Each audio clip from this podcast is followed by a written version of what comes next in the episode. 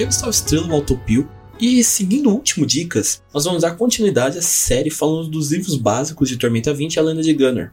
E hoje é a primeira parte em que nós vamos falar sobre as raças extras de Tormenta 20.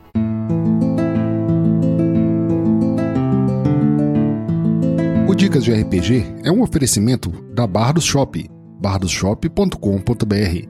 Acesse e atualize já o seu guarda-roupa.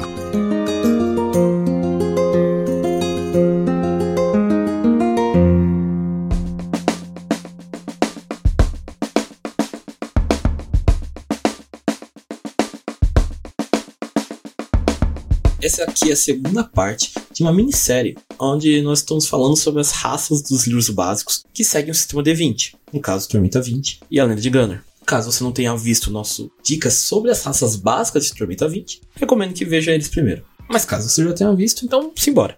As raças extras são raças que, no cenário de Arton, são muito difíceis de ser encontradas. Algumas pessoas vivem suas vidas inteiras sem nem saber que elas existem, sem nem ter visto uma espécie na vida delas mas elas também têm uma significância mecânica. São raças mais complexas que as básicas, tendo mecânicas mais complicadas de se lidar e de se jogar, normalmente sendo recomendadas para jogadores que já têm um manejo do jogo. Então, se você for é, recomendar uma raça dessa para os jogadores, recomende para alguém que já conhece o sistema, que já tenha visto alguma coisa, do que para um iniciante que nem sabe o que é RPG. A primeira em si já é uma baita complicação, porque é o Golem. O Golem é uma das poucas raças que não é do tipo humanoide. Aliás, deixa eu abrir um parênteses aqui.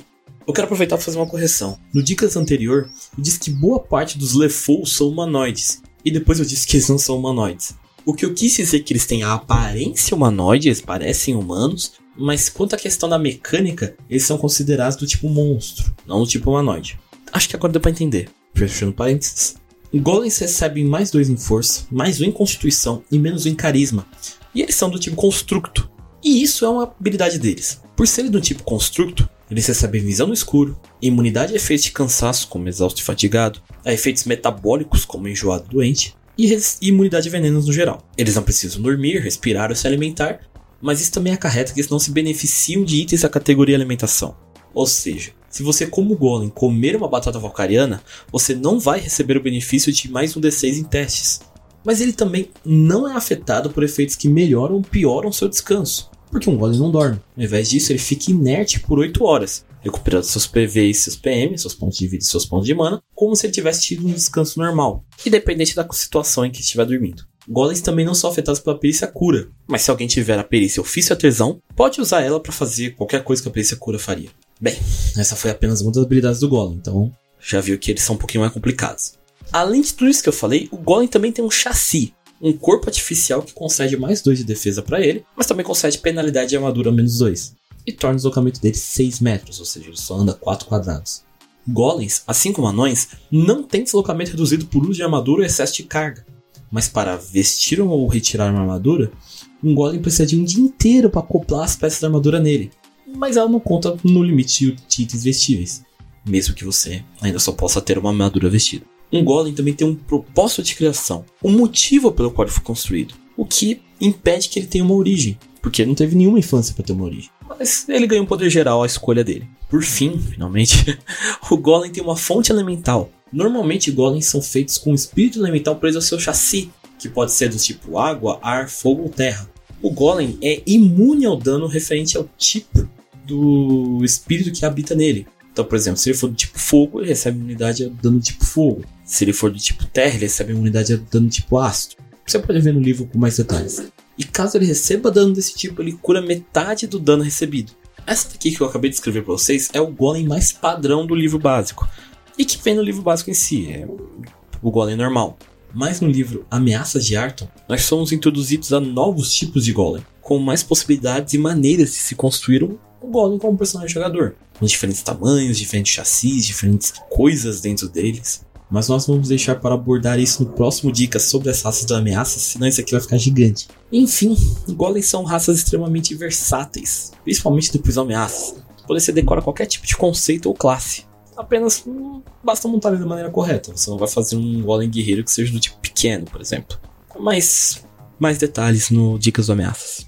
Bem menores do que os golems, entretanto, são os rines, ou halflings, ou pequeninos, ou hobbits, se você for saudosista. Eles são humanoides de pequena estatura, de jeito relaxado e pés peludos, no geral. Eles recebem mais dois em destreza, mais um em carisma e menos um em força. E são do tamanho pequeno, ou seja, recebem mais dois em furtividade e menos dois em teste de manobra.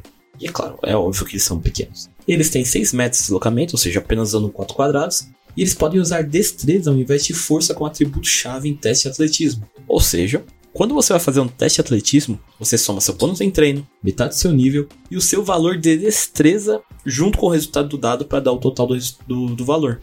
Assim, você não soma força. Né? Eles são exímios arremessadores, recebendo um passo a mais de dano com ataques à distância com fundas e armas de arremesso. Portanto, se um Rini atacar arremessando uma adaga, jogando uma adaga na tua cara, a adaga causa um D6 de dano ao invés de um D4, que é o padrão da adaga. Eles são extremamente sortudos, podendo gastar um PM para rolar novamente um teste de resistência na vontade deles. Rines são uma raça clássica, paladinos e caçadores. Mas eles podem ser de outras classes também, não tem nenhuma regra. Mas se você for fazer um Rine, quiser fazer uma, um exímio ladrão, vai ser um Rine. Não tem raça melhor para fazer um ladrão. Um ladino, sei lá como você quiser chamar. Nós temos os Clearings, ou meio gnomos eles não são necessariamente gnomos que se relacionaram com humanos, mas eles são chamados de meio gnomos porque eles têm a curiosidade e a ambição humana com a inteligência gnômica. Gnomos no cenário de Arton não são nativos do mundo, mas de um outro mundo destruído. E esses seres, os Clearings, eles vieram do espaço e acabaram em Arton. Eles recebem mais dois em inteligência, mais um em carisma e menos um em força. Eles são seres híbridos, então são treinados em uma perícia a mais que não precisa ser da lista da sua classe. Eles são engenhosos, então quando fazem teste de perícia, você pode gastar 2 PM para somar o seu valor de inteligência um teste, com exceção de teste de ataque. Então, por exemplo, você vai fazer um teste de acrobacia. Você faz seu teste de acrobacia, dá o resultado, você pode gastar 2 PM para somar mais na sua inteligência, aumentando a possibilidade de você passar naquele teste. Eles são naturalmente proficientes com arma de fogo e recebem mais 2 em um ofício qualquer na sua escolha. Então você pode escolher ofício armeiro, ofício alquimista, ofício montador de barraca, sei lá. Porém, assim como os minotauros, eles também têm uma habilidade que na verdade é uma penalidade. Devido à fragilidade de seus ossos, eles sofrem um ponto de dano adicional por cada dado de impacto.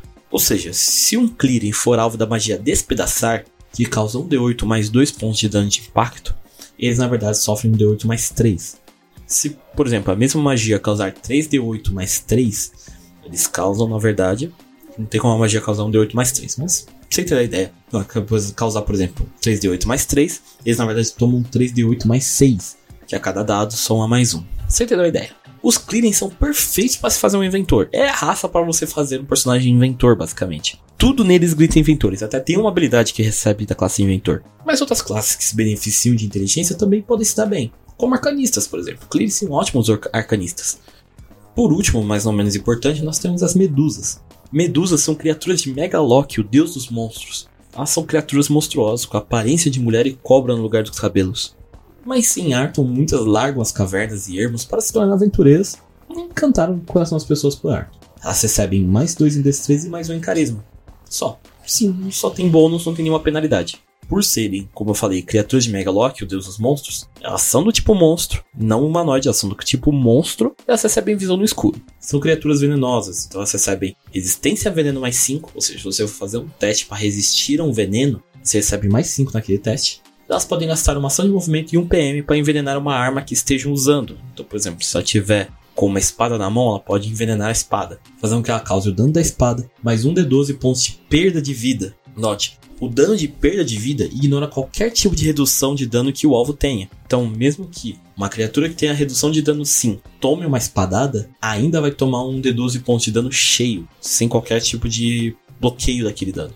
O veneno dura até um ataque acertar, ou seja, se você acertar o ataque, o veneno ele sai da arma, ou até o fim de uma cena. O que aconteceu primeiro? Medusas também tem um olhar atordoante, podendo gastar uma ação de movimento e um PM para forçar uma criatura em alcance curto. Alcance curto são 9 metros, ou 6 quadrados, então, se você está num ponto, uma criatura até 6 quadrados de você pode ser alvo dessa habilidade. E essas criaturas devem fazer um teste de fortitude com um CD carisma. O que, que normalmente aparece quando tem um CD carisma em uma habilidade? Você vai somar 10 mais o carisma da sua criatura, mais qualquer bônus que elas tenham. E metade do nível da criatura. Então, por exemplo, se eu estou jogando com uma medusa de nível 4 e eu tenho um carisma 5, a CD vai ser 10 mais 5 do meu carisma, mais 2 que é metade do meu nível K4. No total, 17. Se a criatura falhar, ela fica atordoada por uma rodada, mas só pode ficar atordoada com essa habilidade uma vez por cento.